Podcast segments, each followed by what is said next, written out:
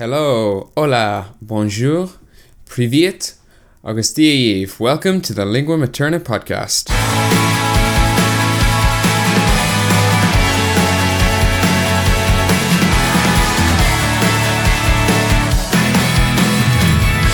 Hello, everyone, and welcome to the Lingua Materna podcast, the show that helps you build a winning mindset for learning languages. I'm your host, James Granahan, and I'm delighted to have you on board for another episode of the podcast. My guest for today's show is Kerstin Cable from fluentlanguage.co.uk. I'm very excited to be able to host Kerstin today as part of a blog tour she's doing to talk about her new Language Habit Toolkit. The Language Habit Toolkit is a new resource Kerstin has created to help you take control of your learning. It helps you set better goals, track your learning, and ultimately create the kind of habits that make language learning an important part of your everyday life. In today's episode, we'll talk about the importance of habits and consistency when learning a language, as well as how you can add extra accountability to your learning routine. So, let's get started.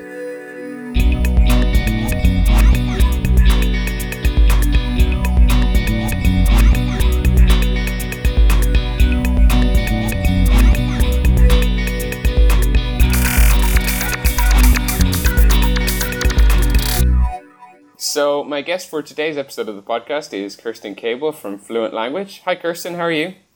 Hey, James, I'm pretty good. Good, good. It's fantastic to finally connect and have a chance to speak with you. And we're here today to talk about lots of different things about language learning, but I think primarily we're going to focus on habits because I know that's something you've been working on quite a lot recently. But uh, before we really dive into all that, why don't you tell me a little bit about yourself and about Fluent Language, uh, just for, for any listeners who may not already be familiar with your work and your website?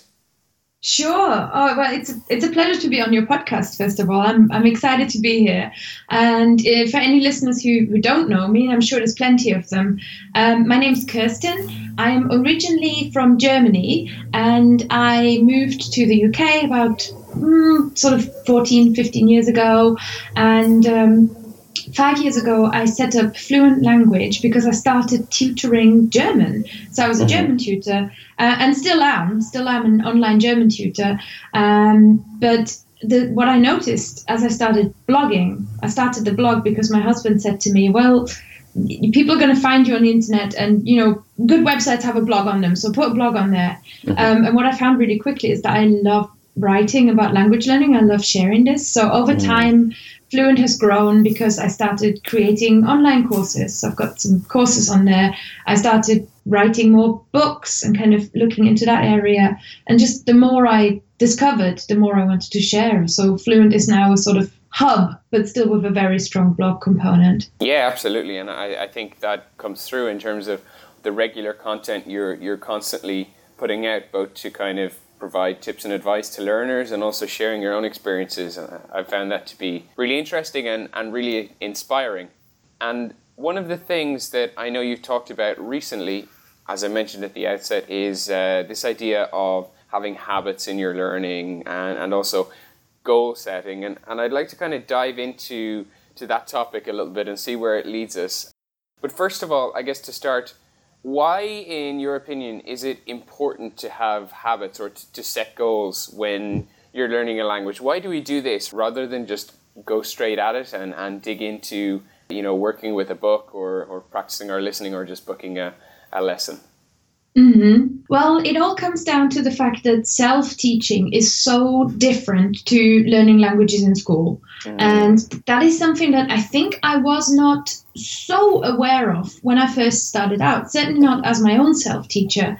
Um, but then when I also started tutoring and I started coaching others in, in language learning, I realized that the questions that we ask ourselves, the kind of things that come up, you know, the comments I get on the blog, they're not they're not a, a, university student's comments. They're not, how do I do better in this exam? They are completely different. And all these questions become about organizing ourselves and, you know, how do we get this done? How do we commit to the project of learning a language?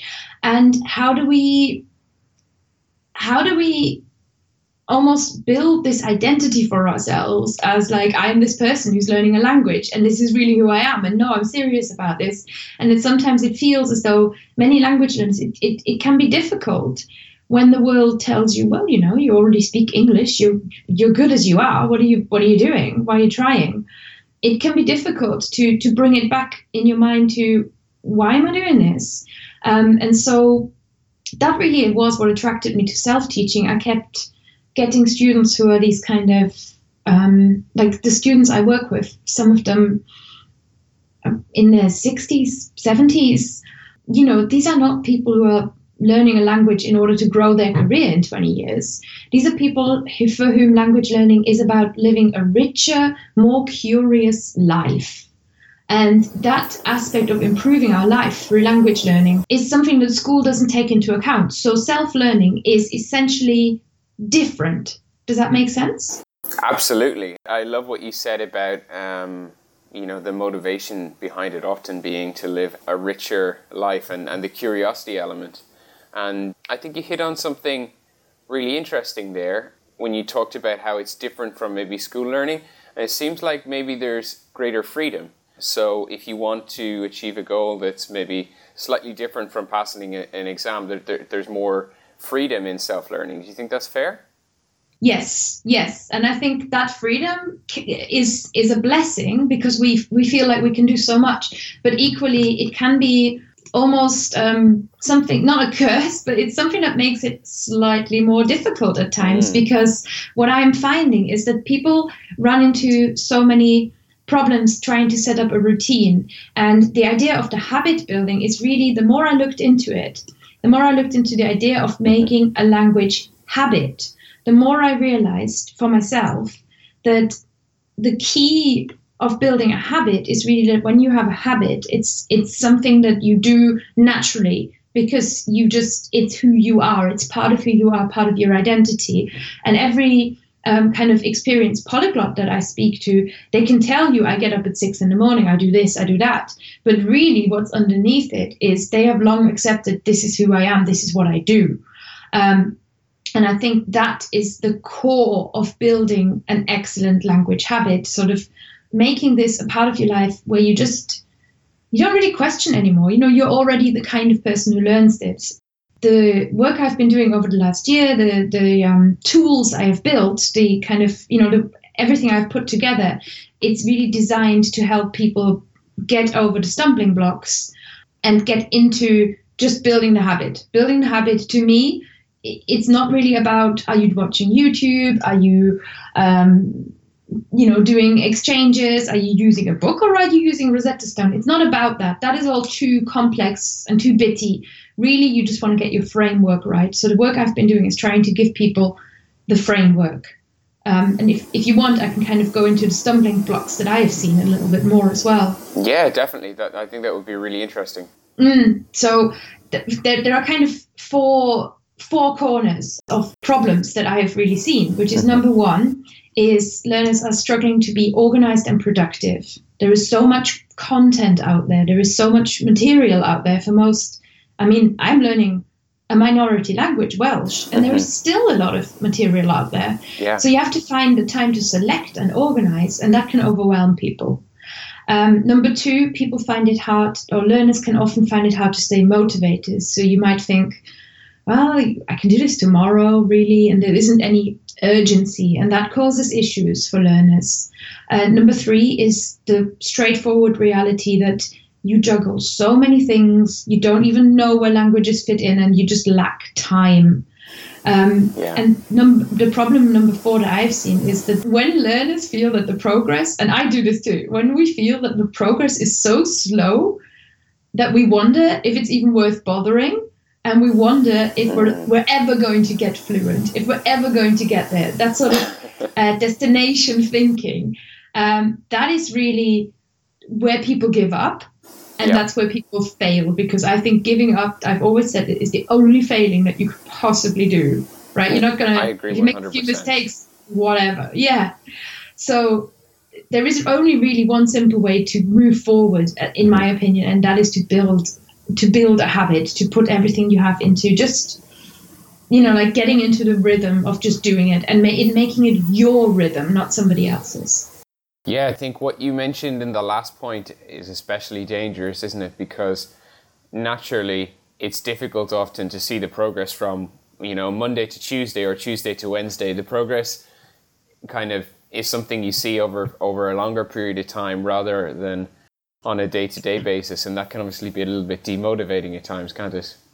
Mm, and it's yeah, because we, we we also live in a world where often you you look for quick gratification, mm-hmm. even even if you're doing something like Duolingo, the lessons are deliberately very, very small because it makes you feel like you finished something. It makes you mm-hmm. feel like I've achieved, I can see my progress. Yeah. And it is, it's so frustrating when you can't see your progress.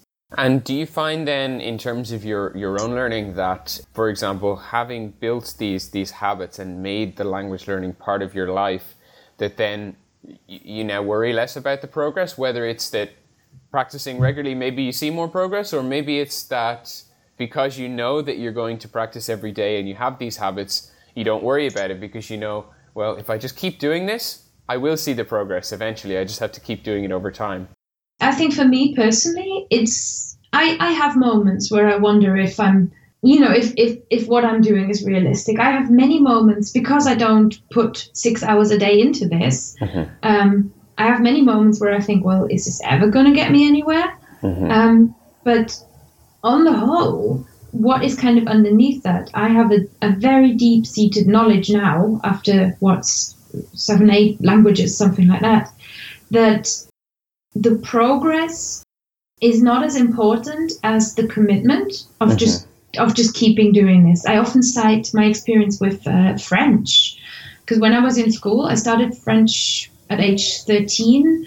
And when I finished school, I sort of had like a C in French and I was kind of okay. Even though I took French intensive class, I wasn't great at it, but I just committed to it. And then I went to secondary school and I got like French language teachers, like French native teachers. Um, I think that was the first time I actually had a French teacher with a sense of humor, so that was good as well. uh, yeah, the ones before then, they were very serious um, yeah, absurdist theatre was discussed. Really boring.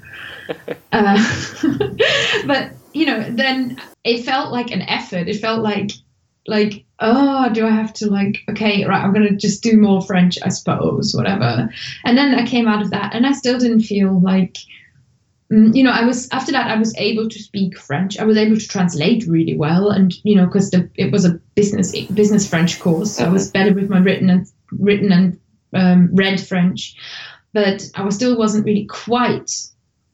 You know, there was somewhere I could take it further, um, and then I moved to England, and I had the option of you know taking various degrees. I sort of continued my secretary course in a in what's called a top up degree, so one year and you get a bachelor's.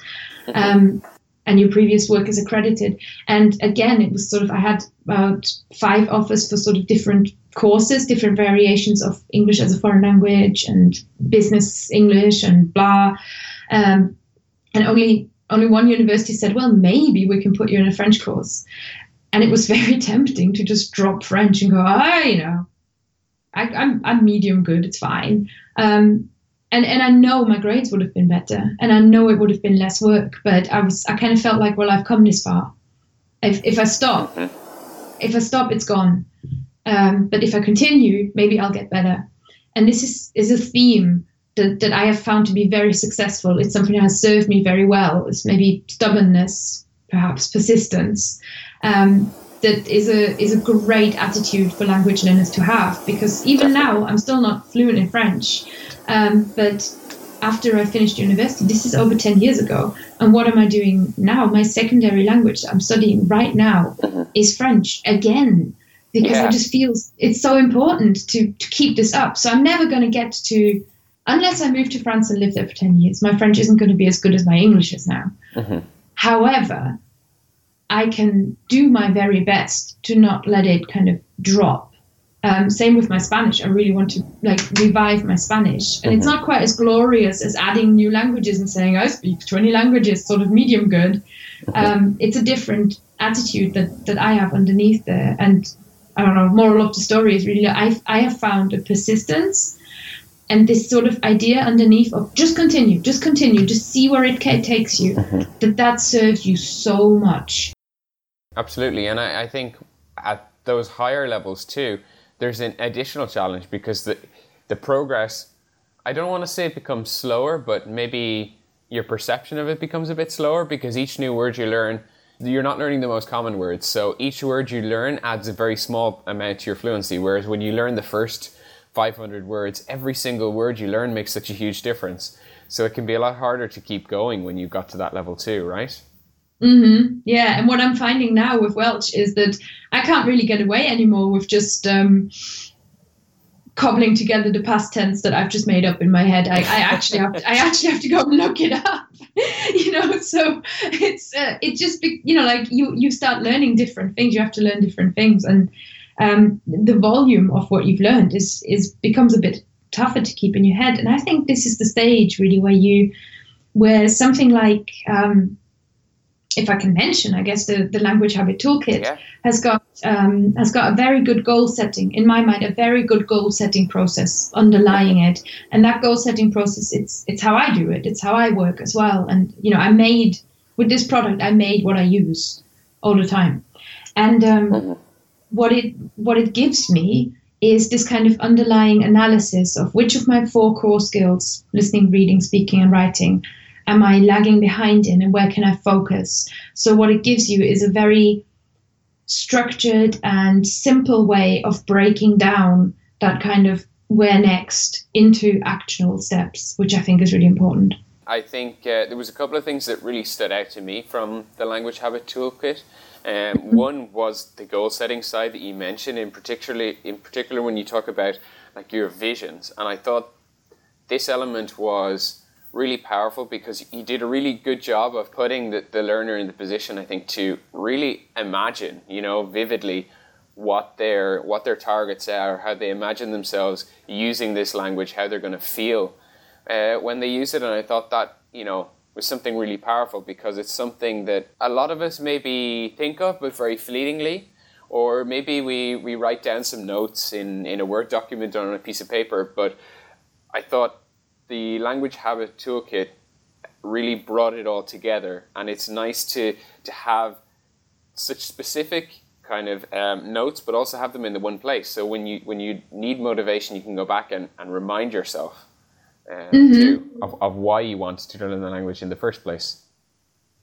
Yeah, exactly, and that's why it starts with vision goals, right? So in the quick start guide, uh, my step one is always build your vision goal um, because because it'll it serves you so far along the way. It really does. I think it's kind of the the foundation behind the whole thing. The other point that really stood out to me was the fact that you kind of focused on the, these four sections: the writing, reading, speaking, and listening. The four, I guess, different types of skills, and. Mm-hmm. Um, I'm really interested in chatting a little bit about that because I know it's something you've mentioned you know, in, in your blog posts as well, um, and finding the the balance there. So, yeah, I guess my question is, why is it important to have a, a little bit of all of them? And you know, when when you're um, working on your learning, how do you find that balance? Do you focus on, let's say, oh, in in this language, my listening is weak. I'm going to spend more time on that, or will you always spend roughly equal time on everything? How do you divide that up? I'm, I'm laughing because um because it's funny. Core skills is something i have been like for lack of a better expression banging on about. For uh, when did i write fluency made achievable? That's that's the book that i wrote that is yeah. all about the core skills. It's just like blah blah core skills. Do it do it do it do it. Um, here is an assessment. Here's how to do it. Um, i think that's 2013 That I, you know, so so at, from the start, from the start, I have always talked about these four core skills, um, and they are recognized. You know, they they are absolute the components of language. It's been proven in, in research. I mean, yes, you worry about you know grammar and vocab, etc., um, but grammar and vocab they are important, but they are not skills in, in isolation. So often you, you, can really think of like listening, reading, speaking, and writing as your core skills. Um, and all four of those, it's it, it's thought. I would, I, and I agree with that very much. Those four are what makes up language in use and in communication, and they all kind of um, you can think of it like a I don't know, like like they all sort of cross pollinate each other, right? If you've got some sort of flower plant bed, um, they all kind of, you know, help each other along and cross pollinate each other. Any gardeners now just like going, what? But so ignore that. Not, the image is what matters here. um, and it's really so. It, and what I find is what a lot of learners don't realize. Um, self teachers, and this is really when I started looking at how um, an immigrant, for example, you know, sort of. You know, I need to learn the language. I need to speak this as soon as possible. Um, how, say, an immigrant or expat learns, as opposed to how a self-teacher often learns. And when you're a self-teacher, kind of like like many of our your listeners and our listeners are sort of people who are really doing this for the love and for the reward and for living a richer life. Mm. Um, those are the people who often have a silent, a long silent period. You're taking it all in and you're finding it very difficult to produce language. And you run into issues of overthinking, you run into issues of perceiving all this risk with it. Um, so if if those people feel productive and and don't question the fact that all they're doing is listening and reading and taking in a lot of language, then they might have a very un, uncomfortable sort of awakening moment if they try to speak and they feel like I've been learning forever and now I can't put a sentence together. And it's because those skills haven't been trained kind of to a roughly equal level. Um, at the same time, like what, what often happens to immigrants is that they, they can't read very well or they have terrible spelling um, but their listening and speaking skills are much higher. But you might then run into problems, say, trying to get a job because your, your spelling and your writing skill just isn't up to scratch. To really be able to use a language expertly and very well, and in my mind, to produce what is considered fluency, you need all four of those core skills. Now, when I'm studying I do make sure that I cover all of them. I do find ways to to fit something in of each skill. It doesn't have to be a lot. It's really just a, a you know like a basic sort of thing. Like my writing practice at the moment is every day I do like a diary entry in Welsh where I just write something about today I went on a podcast mm. with James. You know, and that's all I write. But that's written something, um, and I believe that it it keeps my brain in shape. You know, it keeps my brain in shape and producing language. I think writing is, is a particular skill that often suffers um, in this area, but really you want to be working in all four of them. Um, when I find I have a weakness in one, like in, I, I think I've been feeling like my I don't understand as much Welsh as I'd like to. So I've been focused. I've said that May is going to be sort of a month where I focus more on listening. Um, so in my in my goal setting in the toolkit, um, I put I put I set myself more small goals for listening, but I didn't neglect all of the others. Yeah, so it's it's important even if you focus on one more than the other for a specific time when maybe you're trying to work on something you feel is a weakness that you still keep some balance and you don't just completely ignore yeah. the other skills. Yeah, and for perspective, um, it's it's probably important to mention that every language test, every standardized language test that you look at, you know, which has been developed in in in collaboration with language acquisition research, um, they all test on these four skills, from IELTS to Goethe certificate to the DELE in Spanish. They all test you on those four skills mm-hmm. because you need all four. Absolutely, yeah. I mean, if you go to to a country where the language is spoken, if you understand it, everything but you don't speak, you're going to have issues. If you speak well but can't understand, you're going to have issues. Or if you can't read, or maybe can't, you know, write at times too, that that's that's necessary as well. So they're they're all important in their own way in different situations, aren't they? Yeah, and altogether, if you if you have one of those weaknesses, what, what's going to happen as well is you like you somehow like you know when you notice that's when you have those horrible, you know, have you ever had one of those horrible confidence moments where you just feel like, I thought I knew everything and now I know nothing? Yes, absolutely. That's, it's usually because you're being suddenly challenged in a skill that you haven't trained. And, and it's amazing how those situations can happen and they really can affect your confidence. You know, like I, I've been, been learning Russian recently and um, I had a conversation, I want to say maybe a month or two ago, where I spoke for the first time with somebody from a completely different region, and I thought, oh, my, my understanding has gotten pretty good. and I spoke to this person, I couldn't understand anything. You know, it, it's amazing how just the smallest changes can can make a big difference. And but it, that said, they can teach you a lot about maybe what you need to focus on over the next period of time. You can go back and say, okay, that didn't go well, but at least now I know it didn't go well, and I know I need to spend a little bit more time on that particular skill. Mm-hmm.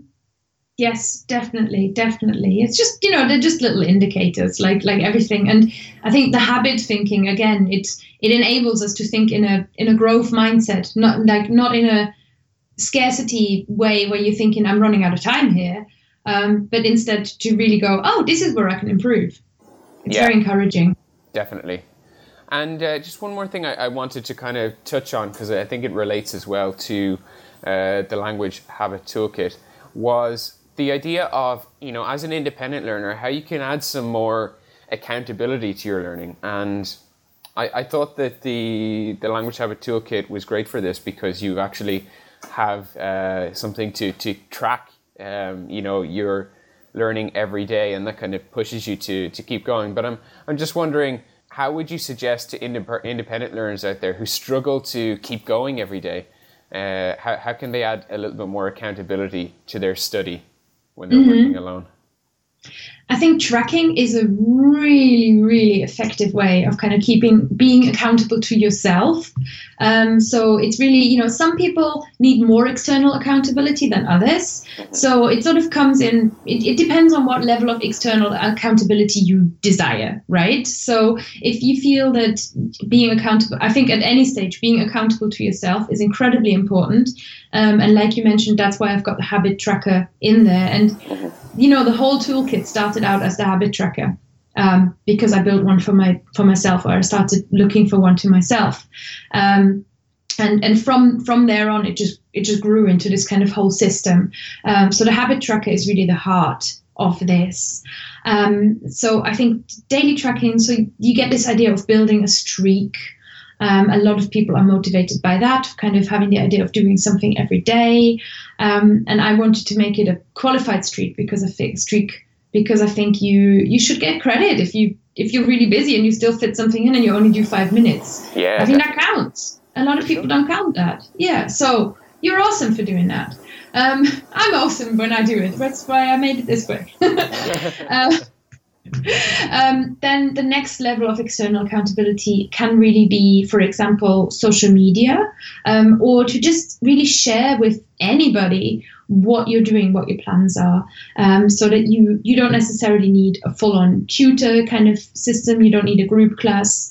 Um, you don't need to do homework, but you. I think it's very beneficial to state somewhere publicly what your plans are. So what I encourage people to do is, you know, write your language goals in the toolkit or wherever, uh, take a picture of them, put them online. Um, if you don't want to do it online, there is absolutely no obligation. You can just I what I use in for myself is I've written them on a whiteboard, so I see them all the time. Um, and next step along might be to tell my husband or to tell you know my friend who and then we got mutually hold ourselves accountable. But just by meeting up and asking how did it go once a month? Um, so coaching fantastic fantastic structure you know really really helpful. And finally if you really feel like you're absolutely you know like you basically need a personal trainer in language um, get yourself a language coach or get yourself a language tutor um, in your language. But don't expect your tutor to do all the work for you like the, uh, one thing that really underlies the toolkit is my experience yeah. as a tutor. Seeing too many learners feel that um, they, they can buy a language off me which just doesn't happen.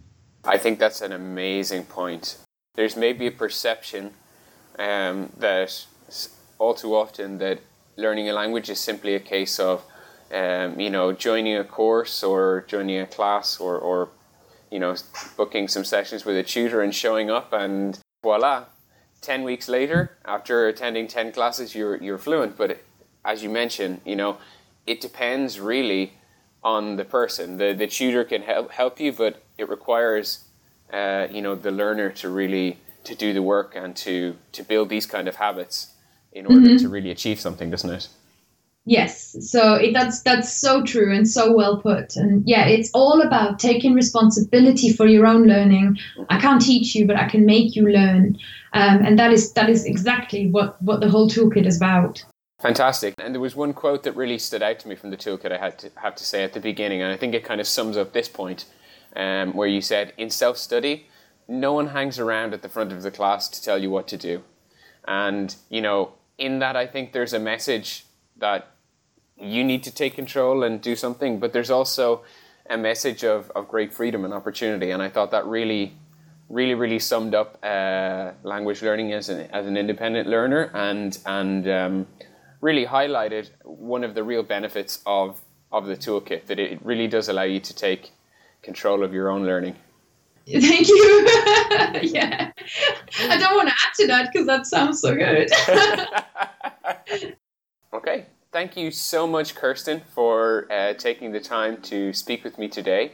I really, really appreciate it. It's, it's amazing to to be here recording a podcast with you because one of the inspirations to me to start my podcast in the first place was listening to uh, yourself and Lindsay on the Creative Language Learning podcast. So uh, thank you so much for taking the time to speak with me. Oh yay! And and the Creative Language Learning podcast, I must say, it, it is coming back. It is coming back. Oh, I've been fantastic. missing it so badly. So I can't wait. I'm not going to have as much Lindsay because she's going traveling. So I'm going to try and get get a bit of Lindsay in before she before she just sets off around the world, and then it'll be I don't know me and maybe I'll have a a range of guest hosts. We'll just see how it goes. But I miss I miss doing the show as well. And podcasting is wonderful. And honestly, having podcast listeners, you know, who, who give you mm. feedback, who are here with you, um, who you know, like who really connect with you. I just want to like to anyone listening to this, mm-hmm. thank you guys. You know, for listening to Lingua Materna. It's it, it means a lot. It's really, it really cool, does. It?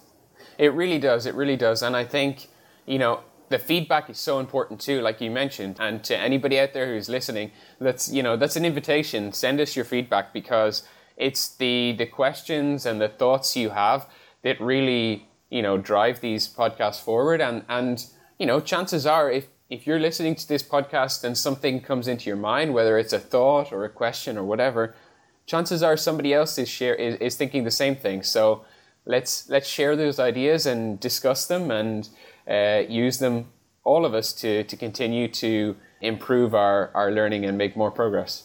Wise words, wise words indeed, yeah. so, just uh, before we finish up, then, Kerstin, where can people uh, find your work online and find out a little bit more about the Language Habit Toolkit? Okay, so my home on the internet is a website called fluentlanguage.co.uk. So bear in mind, it's a .co.uk, mm-hmm. fluent language, all one word, .co.uk. Uh, you can find me by Googling Fluent Language Kerstin. It's K E R S T I N. I'm on Twitter as Fluent Language. I'm on Twitter a lot, uh, mm-hmm. too much probably. um, and I host the Creative Language Learning podcast. So that's kind of really everything. If you like being on Facebook, uh, you can also join my Facebook group, which is called Fluent Language Learners. Fantastic. And obviously, I'll include all of those links in the show notes so it's nice and easy for people to find everything. Awesome. Awesome. Brilliant. Well, thank you so, so much for your time today. It's been wonderful speaking to you. Yes, I really appreciate it. Thanks for having me, James. Cheers, Kerstin.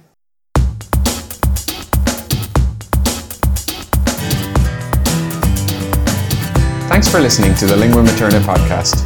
If you enjoyed today's show, don't miss out on your chance to win your very own language habit toolkit just go to linguamaterna.com forward slash podcast and leave a comment under this episode to enter.